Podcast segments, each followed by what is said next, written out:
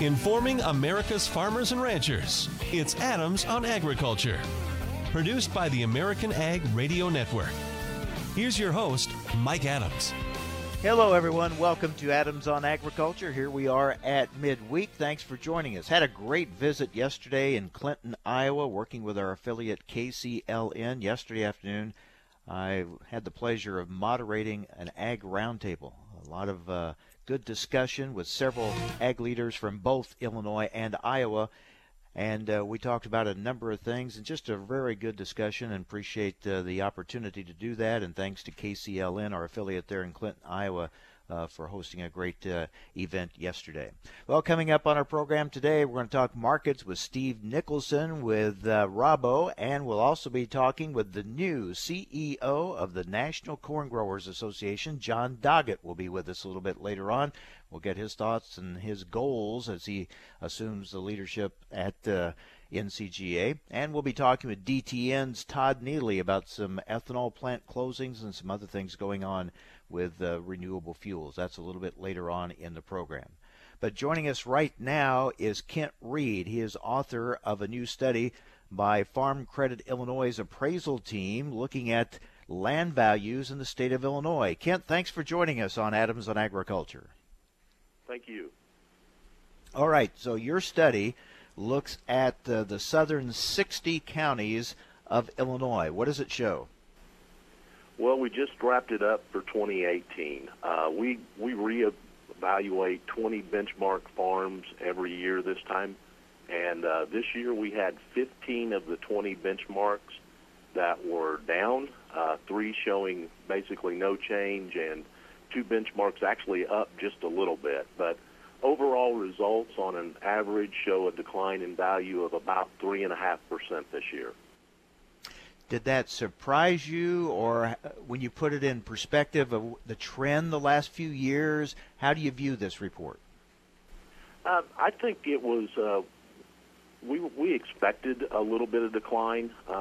If you look at the past 15 plus years, you know, we have seen a dramatic increase in land values, and in our market, probably 2014 was the peak. 2015 was the first time that we had seen a decline in over 10, 15 plus years. 2016 and 2017 both were down, 6% and then another 4%.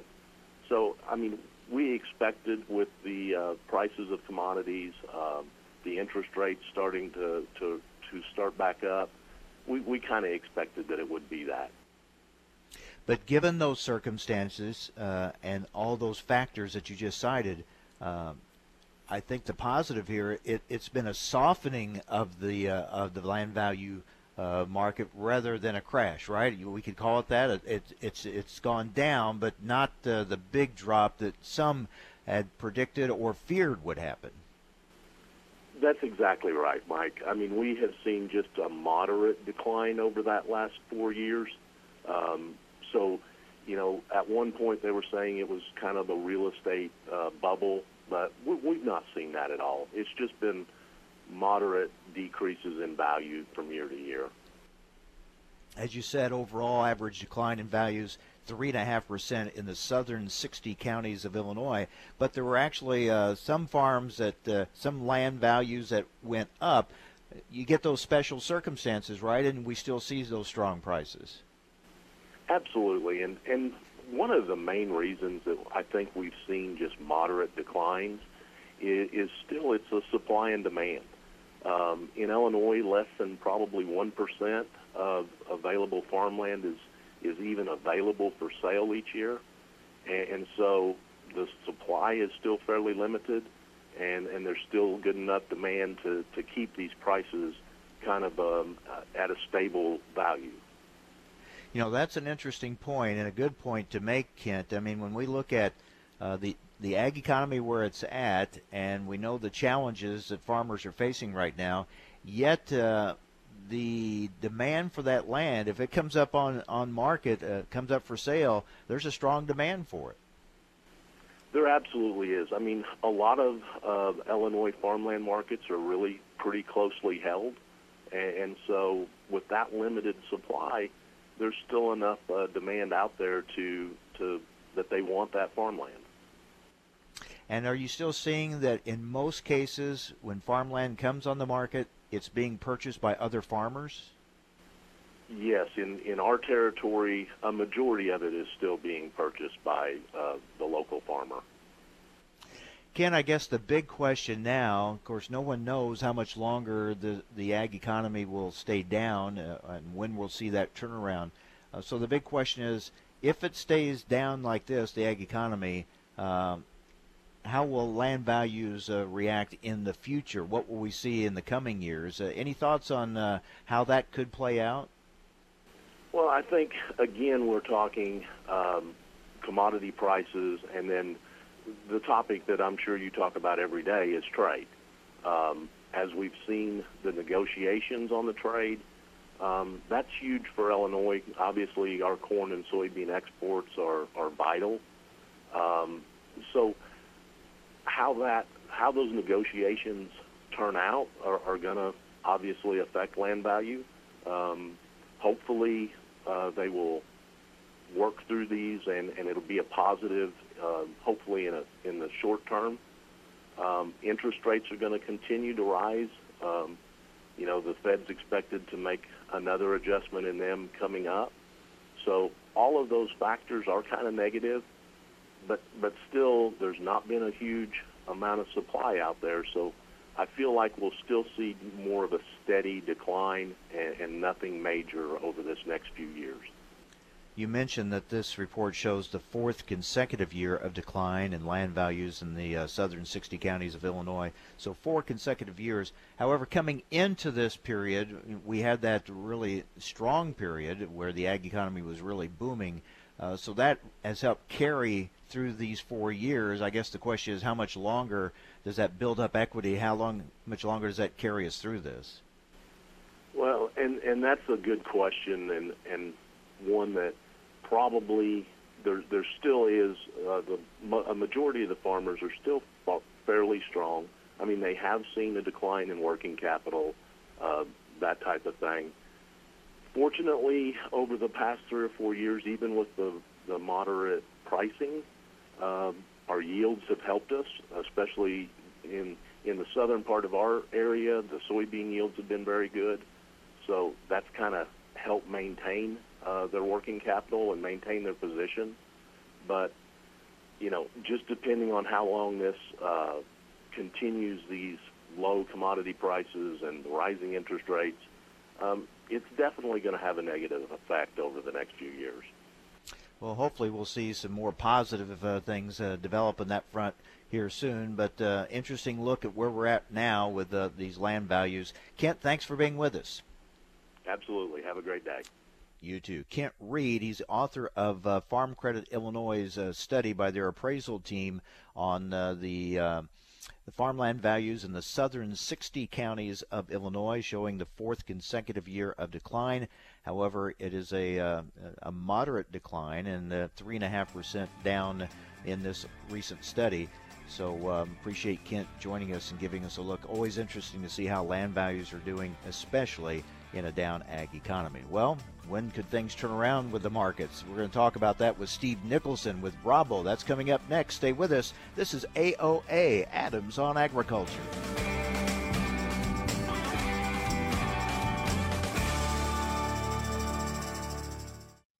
Thanks for listening to Adams on Agriculture from the American Ag Network. We're excited to explore the topics that make a difference to agriculture. The Farm Bill, immigration reform, reducing regulations, trade, new technology, as well as infrastructure and health care. Through the year, Adams on Agriculture will originate on location from several major national meetings and events. Subscribe to the show's podcast at AmericanAgNetwork.com.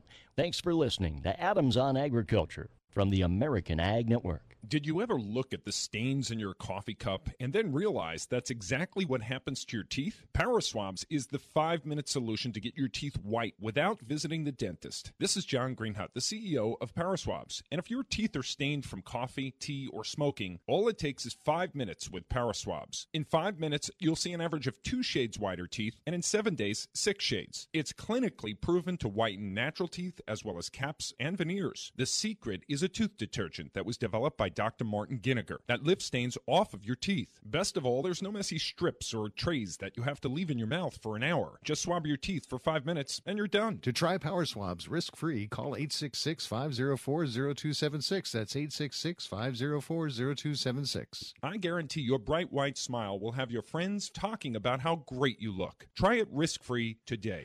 866-504-0276. 866-504-0276. Some of the best sounds you'll ever hear are generic, safe, effective, even money-saving, just like FDA-approved generic drugs. Even if they don't come in the exact same color or shape as their brand name equivalents, they have the same key ingredients and go through a rigorous review process. Talk to your doctor or pharmacist today and visit fda.gov/generic drugs. Generics are safe, effective, and can save you money. You'll like the sound of that. What if you had a medical emergency away from home? What you need is Mobile Help, America's premier mobile medical alert system. Most systems only work at home, but with Mobile Help, you get help outside the home with coverage nationwide on one of the largest cellular networks at the press of a button. I pressed the button, and lo and behold, the emergency came within minutes. Mobile Help did save my life. No question about that. Call Mobile Help now for a free color brochure. We'll send you everything you need, including the base station, the patented mobile device, the waterproof pendant, and wrist button. You can also add the fall button that automatically detects falls and signals help. Call today and receive a risk-free 30-day trial. There's no equipment to buy and no long-term contract. For a limited time, you'll also receive a free emergency key box with your planned purchase. Remember, Mobile Help keeps you safe coast to coast. Call 800-930-6137 now for your free Mobile Help brochure.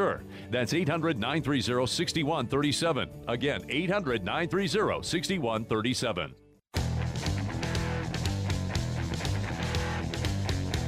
Information America's farmers and ranchers need to know. Adams on Agriculture. Now, back to Mike Adams. Let's talk markets with the grain and oilseeds analyst for Rabo, Steve Nicholson. All right, Steve, any good news for us in the markets? Good morning, Mike. How are you? It is a hard process or a hard task to try to find, a nugget of good news in this market right now, particularly as you get on top. We're really here on the cusp of harvest. I think you've had issues, of course, with weather in North Carolina. Granted, it is a horrific issue for those folks there, and going to be very devastating crops there. Unfortunately, it's not going to be enough to have a huge supply impact, and I'm thinking soybeans in particular. It will be good. It will be somewhat friendly to cotton. Cotton's already at a pretty good place anyway, although it's come down off its highs. But you look at the corn and soybean situation and the fact that we got such large yield increases, a week ago in the report, and your head is just spinning looking at big ending stocks for corn and soybeans. And then news of more tariffs being placed on China. Yeah. China talking about retaliation. I mean, that can't help either. No, and then that's the other. We'll just label it bad news. Is that this does not seem to be wanting to end anytime soon. It's interesting. We've had chats. Of course, you and I have had discussions. I'm sure you've had discussions with others as I have. You look at the United States, and today's action is that more tariffs from the U.S. on Chinese goods come to the United States.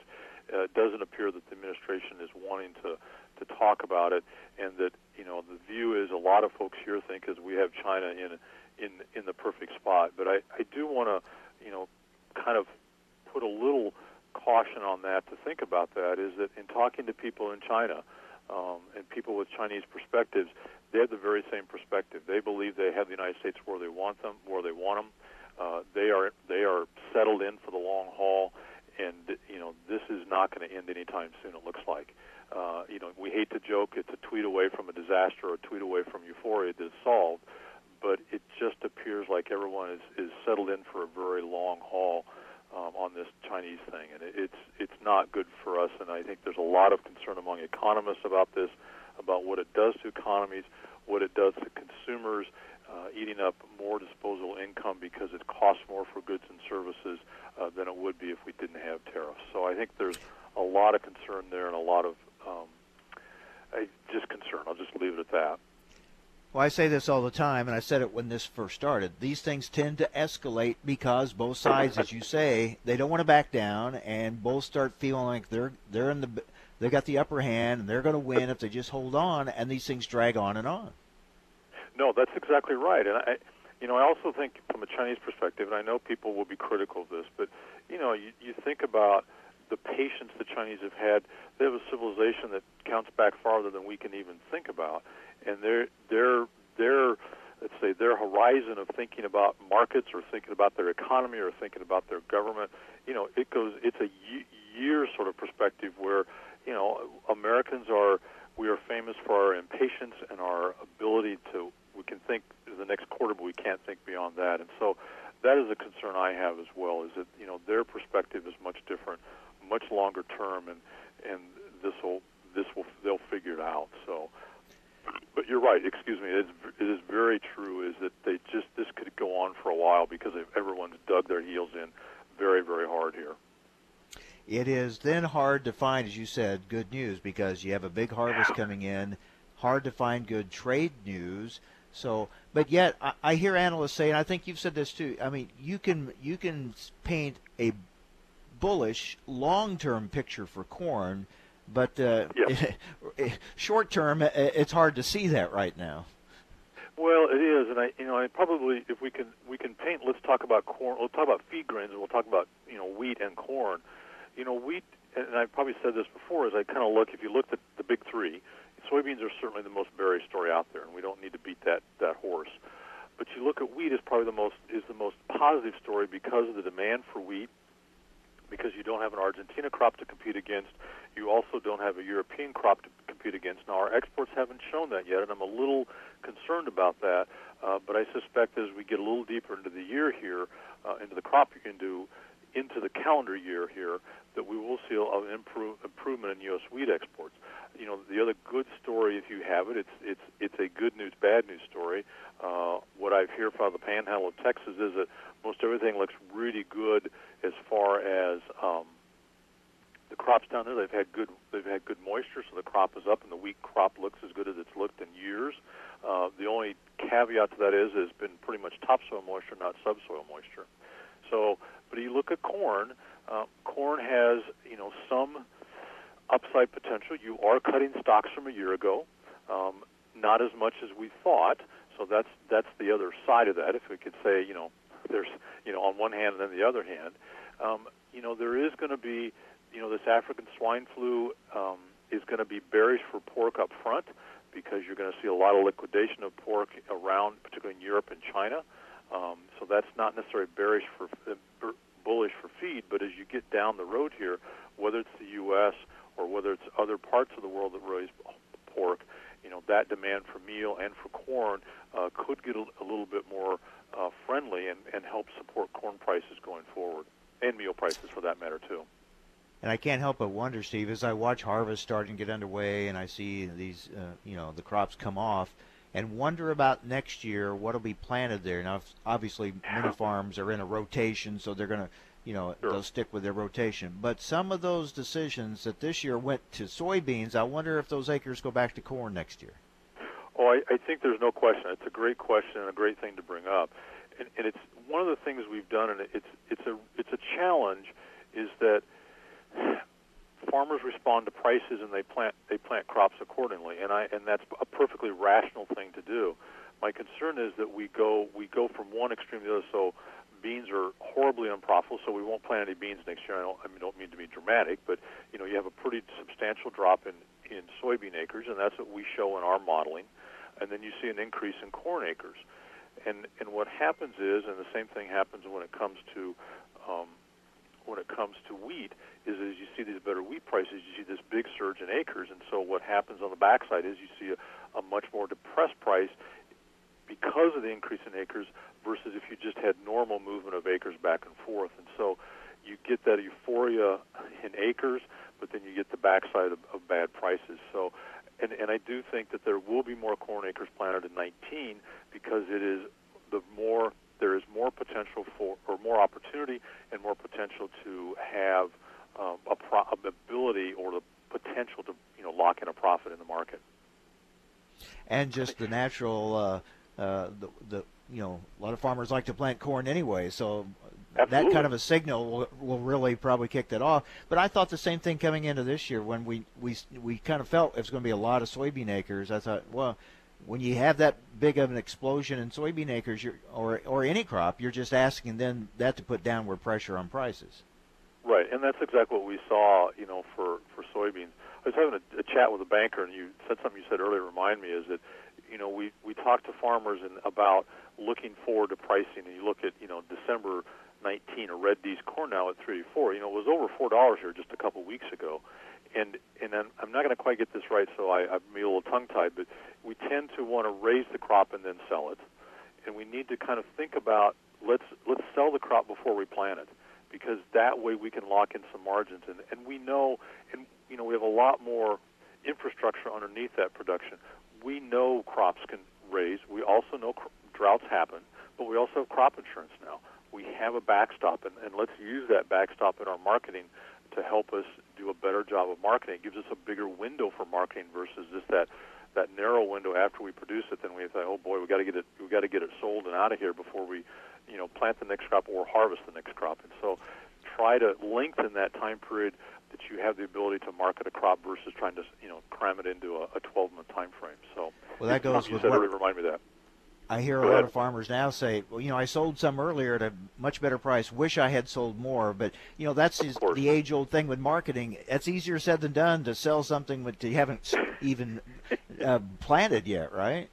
No, that's absolutely right. I mean, it is a lot easier to sell something that you've planted and seen and harvested than it is when you're not. But I think we have to think about, we have to think about that differently than we thought before because of, the risk that's involved. Also, there's more risk involved because farms are getting larger, and the fact that the margins are getting skinnier. And so I think we have to think different than that. And I might just say on the flip side of that, think about your end users.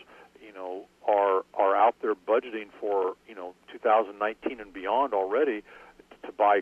They have to buy corn or soybeans or wheat, whatever the case might be, and they're trying to budget for a crop that they haven't even harvested the crop they're in now, let alone the crop that they're going to budget for that hasn't even been planted yet. So, people have to make those decisions, and I would encourage farmers to think about that and look at that from another perspective. All right, Steve, always good to talk with you. Thanks a lot. Thank you. Good to talk to you, Mike. Take care. Steve Nicholson, grain and oilseeds analyst with Rabo AgriFinance. All right, coming up next, the new CEO of the National Corn Growers Association, John Doggett, joins us next on AOA, Adams on Agriculture.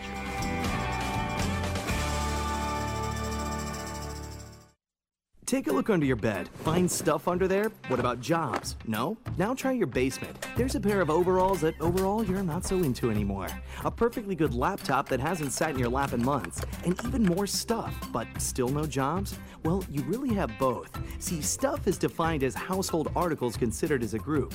Sometimes this stuff is no longer needed. Wait, no longer needed? That can't be right. Because remember those jobs you were looking for? Those are really needed, and they're the stuff inside your stuff. Even inside that winter coat that moved with you to Phoenix. Our job is to unlock those jobs, and it starts when you donate your stuff to your local Goodwill. Here's how we do it. When you donate to Goodwill, we sell your stuff to provide job training for people right here in your community. So just by teaming up with Goodwill, you help create jobs. And isn't that worth parting with the leftover keytar from your 80s cover band? Goodwill. Donate stuff, create jobs. Find your nearest donation center at goodwill.org. A message from Goodwill and the Ad Council. Time now for a market check here on Adams on Agriculture. I'm Rusty Halverson for the American Ag Network. A positive tone to the grain and oilseed sector on this Wednesday trading session. An hour into the day, soybean futures around 6 cents higher, penny higher in corn, 5 to 9 cents higher in the wheats of Minneapolis, Kansas City, and Chicago. Corn and soybean futures fell yesterday after the U.S. enacted additional tariffs on Chinese goods. Tuesday's close in November soybeans below 821 and a quarter, a negative sign on the charts. 810 and a half seen as support, old support from 821 and a quarter to 826 and a quarter, now becomes resistance. December corn trending around a penny higher on this Wednesday. We plunged to a new contract low on Tuesday. Looking to the downside, technical targets are seen at 335 and a half, then 329 and three quarters. On the upside, minor resistance lies at 348 and three quarters.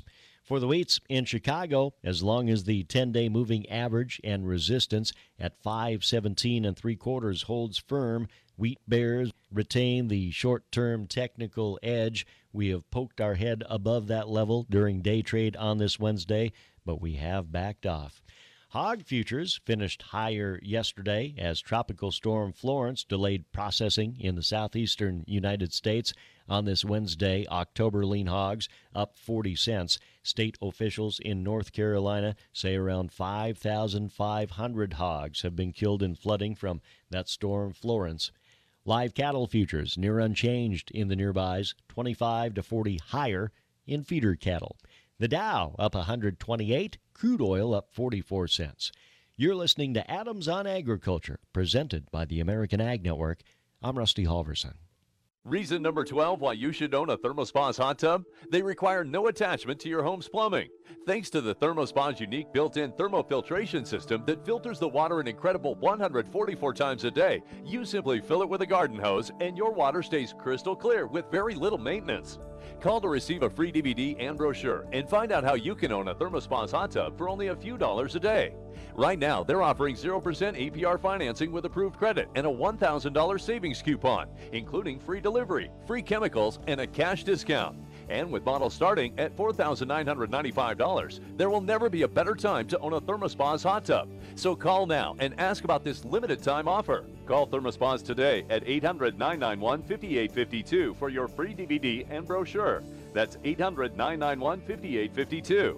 ThermoSpa's, hot tubs designed to improve your life.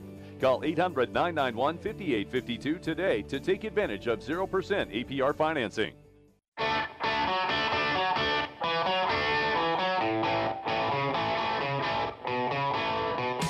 Information America's farmers and ranchers need to know. Adams on Agriculture. Now back to Mike Adams. Well, there's a new CEO for the National Corn Growers Association, although he's certainly not new to NCGA. John Doggett is the new CEO, and he joins us now. John, welcome to Adams on Agriculture, and congratulations. Well, thank you. It's good to be with you, and it's good to be the new CEO. And as I mentioned, you're not new to the National Corn Growers. You have been working with them for some time. Well, I must have got something right over the last 16 and a half years, but yeah, I started here in 2002 after 11 years at the American Farm Bureau. Well, you come on as new CEO at a very interesting time, trying to get a farm bill done and all the trade issues that are going on. What are your goals? What do you hope to be able to do as CEO of the National Corn Growers? Well, you know, I think we're very much centered on getting back to basics and doing the things that we know how to do well. You know, when times are tough, a lot of times we want to get that new program or that new shiny ball and come up with something new. But we're looking at doing the basic things that are important to our states and important to our membership. We need to do maybe fewer things, but do them a whole lot better. The other thing is we need to be listening to the industry. We need to listen to our growers. We need to listen to our states. We need to have a better idea of what's going on out in the countryside and what they're hearing, what they're feeling, and the conditions they're under. We're talking with John Doggett, the new CEO of the National Corn Growers Association. John, you've watched a lot of farm bills come together. What are your thoughts on this one and where we're at right now? Well, you know, I was pretty much the optimist in the office up until about a week or so ago, and we're getting down to the tail end of this thing. We've got to have it done by the end of the month. Now is not a time to go ahead and be stalling on a farm bill. Things are tough in farm country. Not only do farmers need a farm bill, but the bankers want to see a farm bill as well. And we just don't see any reason why the Congress can't go ahead at this critical time, not get a farm bill done. It was no secret that the deadline was in about another 10 days. We've known that for nearly 5 years. We need to get a farm bill done. There's really no reason that they can't find some way to negotiate a deal that is good for agriculture, and it's much, much needed. You know, when we headed towards conference committee, the feeling was you had a partisan bill on the House side, you had a bipartisan bill, it seemed, on the Senate side. I think the feeling kind of was they'll hammer things out. The final bill will look more like the Senate bill probably, and they'll get this thing done. But now we're back to hearing these big differences, not only over SNAP, but over conservation and a lot of other issues. And it seems like we're hearing more about disagreement than we are agreement. Well, unfortunately, that's the way things have become here in Washington, D.C. No one wants to agree with anyone. Everyone wants to agree about everything. And in the meantime, the nation suffers, and certainly this is a classic example of that. Farmers need a farm bill. The Senate did do a good job in getting a bipartisan bill with 82 votes. I think they set the standard. Were there disagreements? Absolutely. Were there people who didn't get everything they want? Sure. But, that's the way it goes, but we need to figure out how do we get an agreement that works for the majority of the people? And clearly the disagreements that seem to have arisen in the last few days, it's pretty disheartening. Then you add on all the other things going on right now with the Supreme Court hearings on Kavanaugh and what's happening. You got the spending bills and budget issues and things like that, and plus everything happening with trade. It's just a time where it seems like everything's up in the air.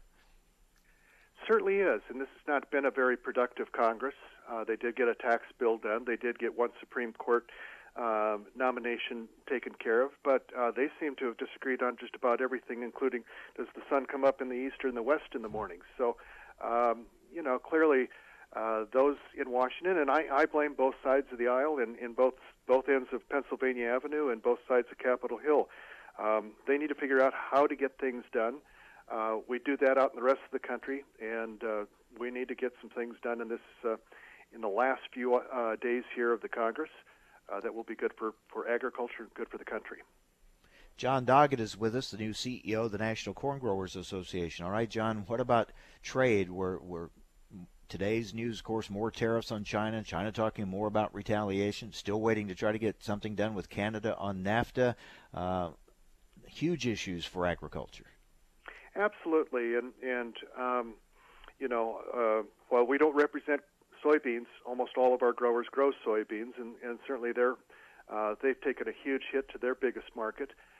We're very concerned that we still don't have an agreement on NAFTA, which would include our biggest customer, Mexico. We're hoping that they can find some agreement with Canada on the dairy issue and get this thing wrapped up. In the meantime, the Mexican corn buyers that we talk to are very concerned about the reliability of the U.S. to provide feed grains. They're looking for a plan B. They'll continue to buy corn from us, but they're also building port facilities to bring in feed grains from other countries. I had the former head of the Brazilian corn growers in my office yesterday, and he was smiling. He said, I'm selling a lot of soybeans to China, and I'm selling corn to Mexico. And he's benefiting from the fact that we've not resolved these trade issues. Yeah, that is the frightening thing, isn't it? I mean, even we get these things resolved, we have still opened the door for competitors to come into some of our best markets. Well, Russia imported a lot of wheat until President Carter imposed the grain embargo. And then they got busy and found other places to get wheat, and they started to figure out how to raise wheat on their own. And we don't export any wheat to Russia. In fact, they're an exporter of wheat. So, we might be doomed to repeat history here. Now, what are you hearing from your growers and your members on the ag assistance package, which was for, corn, certainly much less than soybeans? And we've heard the rationale and the explanation from USDA, and I think we understood about, hey, we sell more soybeans to China than corn, obviously, but Are you hearing concern about how wide a difference there was between the corn and soybean number? Oh, you know, you might imagine I've heard it maybe once or twice in the last couple of weeks. Yeah. Sure. You know, we've had the explanation from USDA, and I'm going to be meeting with Deputy Secretary Sinsky today to talk about this again. We understand the rationale was that this calculation was done based on market loss and market price reductions because of those tariffs imposed by China.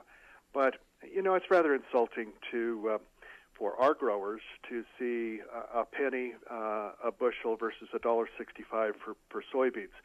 You add on top of that the difficulties we've had in the ethanol markets, a reduction in demand of 2.25 billion gallons of ethanol. You know, those are the kinds of things that have folks pretty upset. So we're looking to have a good conversation with the administration over the next few months and try to figure out what it is we're going to do to fix some of the things that have been broken in the last 6-8 months. Have you had many conversations with Andrew Wheeler at EPA? I've known Andrew Wheeler for 20 years. He's a good guy. He's somebody that we can work with. But, you know, he has a boss, and he's taking direction from his boss. But Andrew's a good, honest a broker and somebody that I have a lot of respect for.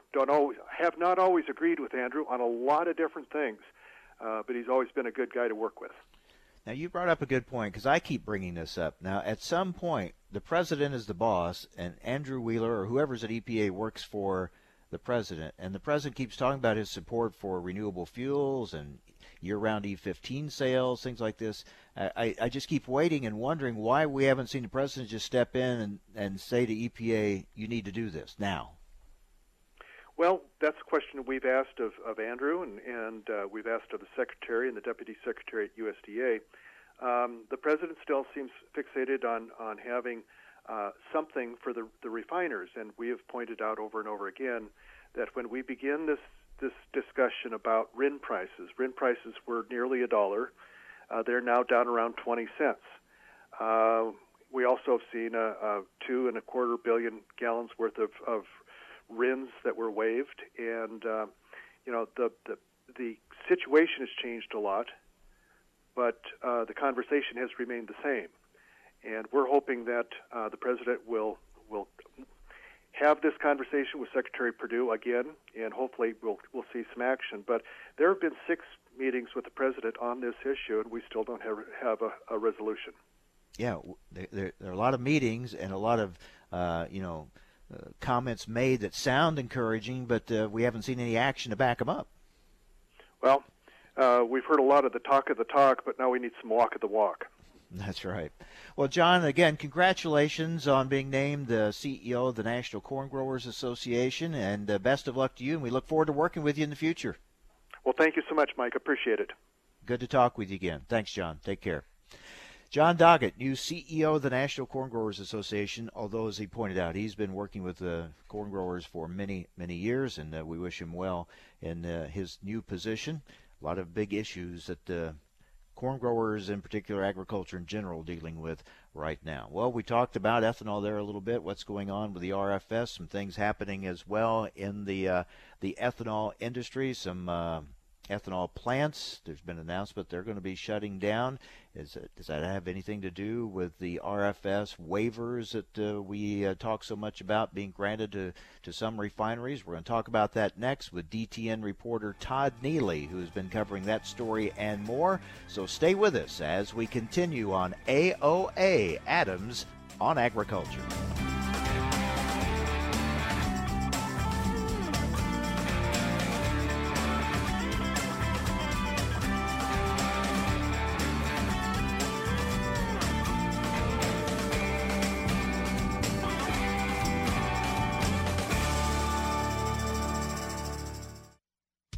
We paid less for our Craftmatic today than we did 20 years ago.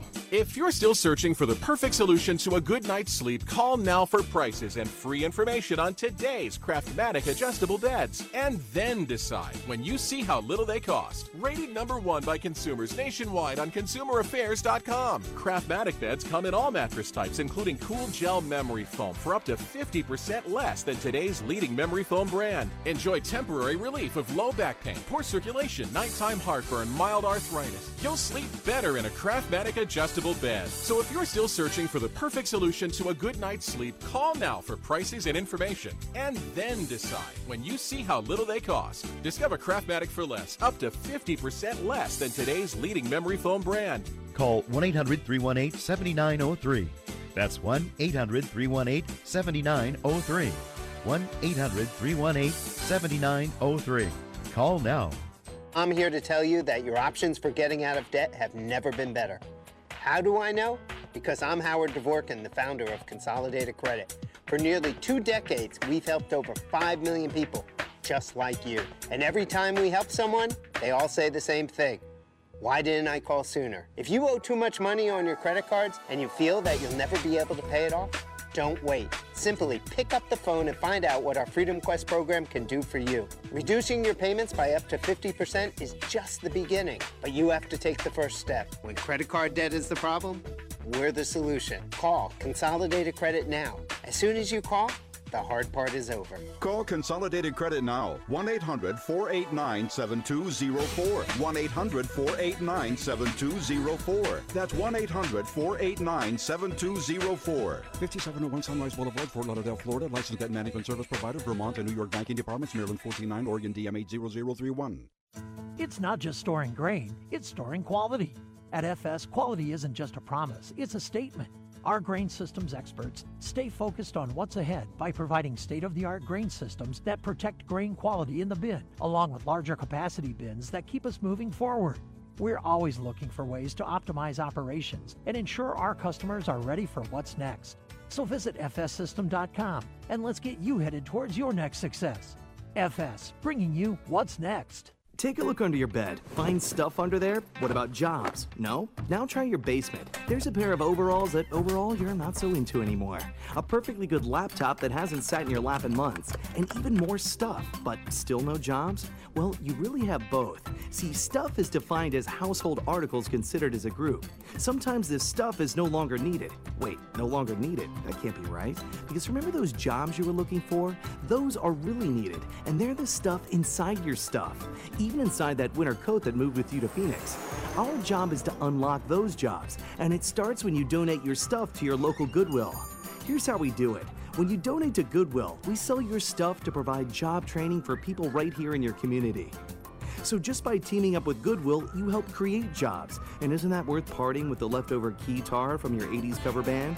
Goodwill. Donate stuff, create jobs. Find your nearest donation center at goodwill.org. A message from Goodwill and the Ad Council.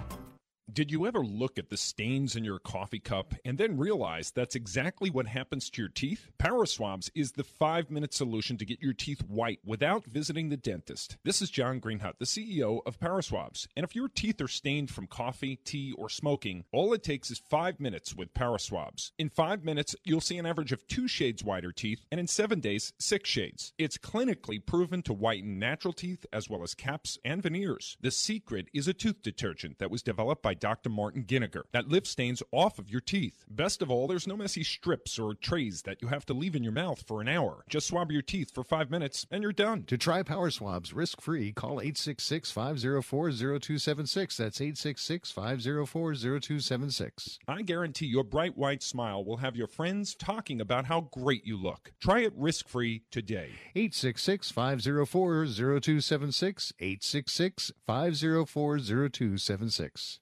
Some of the best sounds you'll ever hear are generic, safe, effective, even money-saving, just like FDA-approved generic drugs. Even if they don't come in the exact same color or shape as their brand name equivalents, they have the same key ingredients and go through a rigorous review process. Talk to your doctor or pharmacist today and visit fda.gov/generic drugs. Generics are safe, effective, and can save you money. You'll like the sound of that.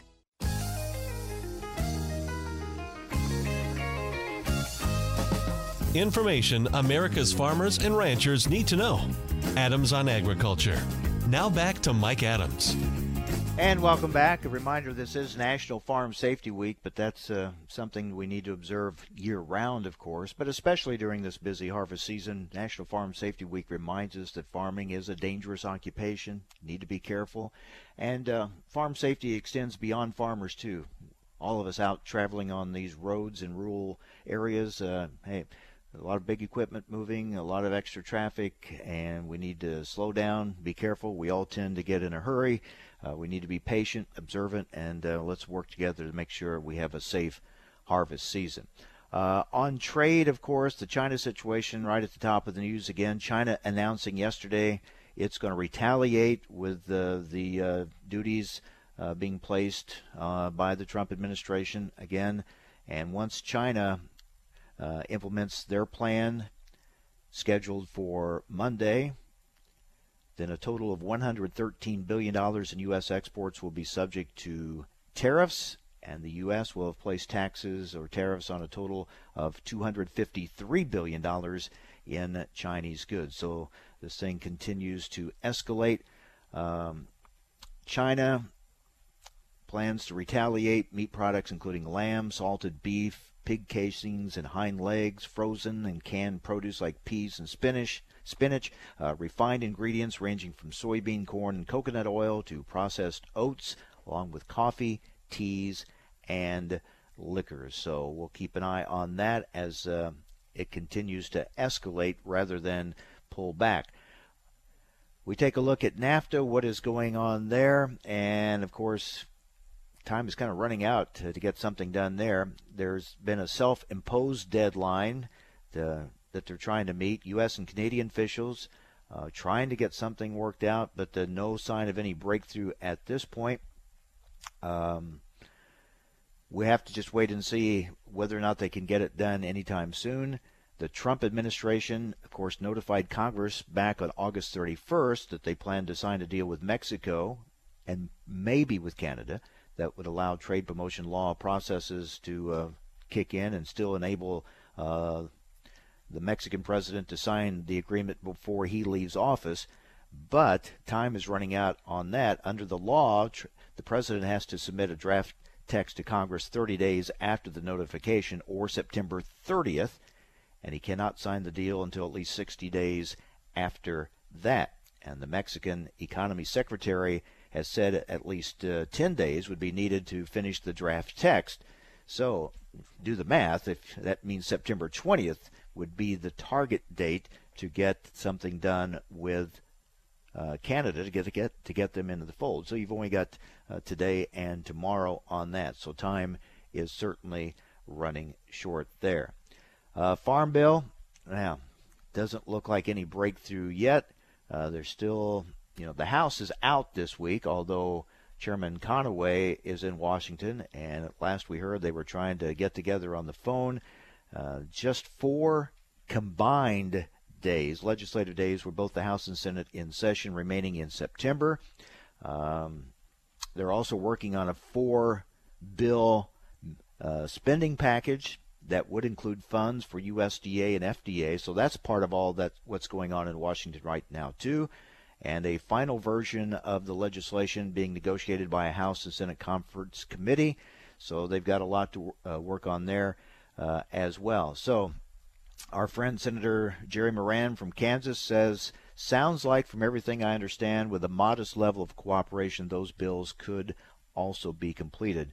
That's the spending bills. So hopefully they're getting something done there. But we're still waiting to hear anything positive on the Farm Bill, and we're putting out requests to get some folks on with us to talk about that in the near future as well. All right, looks like Todd Neely's not going to be able to join us today. Sorry about that. A guest that was supposed to be with us yesterday that couldn't make it. Remember, I said that we were going to talk with the president of the North Carolina Farm Bureau, Larry Wooten, but at the last minute he got called for a conference call with the North Carolina governor. Certainly we understand that, but Larry Wooten is scheduled to be with us tomorrow to give us an assessment of hurricane damage in the state of North Carolina. As I mentioned yesterday, he was actually out on one of those assessment tours, and we'll get the latest from him tomorrow, what he saw and what he is hearing. A lot of focus on those hog lagoons there in North Carolina, but a lot of other concerns too, as well as crop damage and things like that. So we will get the latest on that from him coming up on tomorrow's show, as long as his schedule allows and the governor doesn't call yet another conference call on that issue, but certainly that could happen. So we look forward to getting that update tomorrow. And with that, we're going to pretty well wrap things up for today here on AOA, other than I just want to remind you, you can always reach me at mikeadams@americanagnetwork.com. Always appreciate hearing from you by email. You can reach me on Twitter at mikeadamsag. Want to hear from you on different topics we're talking about, get your opinions, and just anything you want to share with me. Appreciate you reaching out. Again, want to thank the folks yesterday in Clinton, Iowa, for turning out, and our affiliate there, KCLN, doing a great job. We appreciate them putting together the Ag Roundtable that I moderated yesterday. We had a good discussion with ag leaders from both Illinois and Iowa, and they shared their views on some of these issues that we talk a lot about, trade and farm bill, but they also got into a lot of the important issues like water quality and nutrient management and things like that, and very good discussion. So great to visit with the folks yesterday in Clinton, Iowa. All right, with that, we're going to wrap things up. Again, coming up tomorrow, Larry Wooten, president of the North Carolina Farm Bureau. We'll also hope to talk with an Illinois state trooper about farm safety and sharing those roads. I want to mention that again. It's when we talk farm safety, we think a lot about being careful, working around the big equipment, and make sure everything's shut off before you reach in and do anything.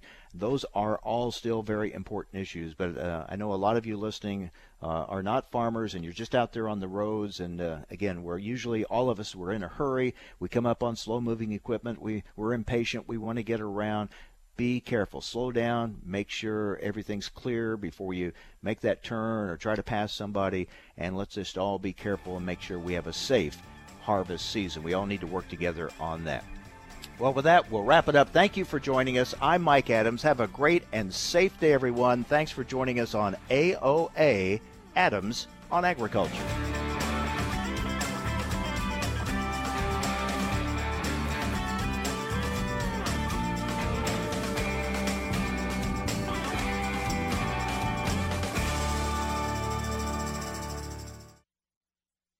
Thanks for listening to Adams on Agriculture from the American Ag Network. We're excited to explore the topics that make a difference to agriculture. The Farm Bill, immigration reform, reducing regulations, trade, new technology, as well as infrastructure and health care. Through the year, Adams on Agriculture will originate on location from several major national meetings and events. Subscribe to the show's podcast at AmericanAgNetwork.com.